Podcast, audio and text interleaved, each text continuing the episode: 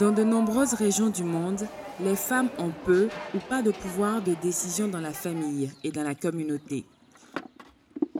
Ce manque de participation oblige les femmes à s'aligner aux règles et aux décisions imposées par les hommes.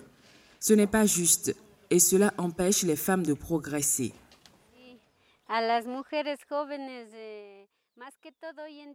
Aujourd'hui, plus que jamais, il y a beaucoup de femmes instruites.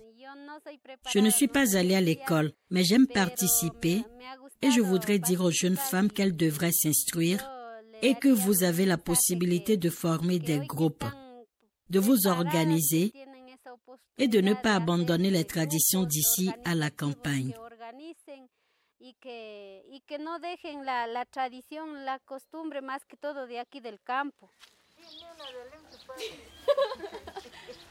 Le défi le plus difficile pour une femme est de briser les barrières établies au sein de la famille et de la société, où les hommes prennent la plupart des décisions, notamment en ce qui concerne l'argent que la famille gagne et ce qu'elle doit planter dans ses champs.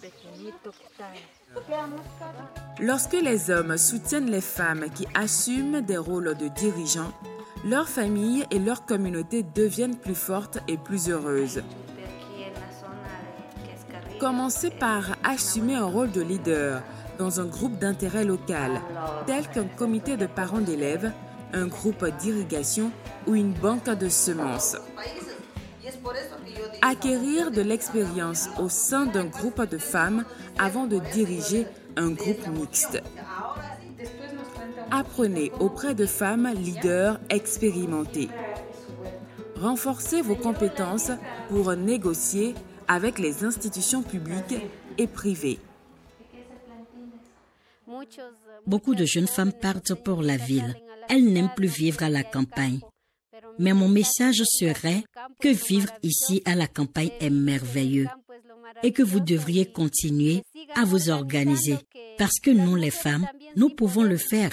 Nous pouvons le faire et c'est tout ce que je veux dire.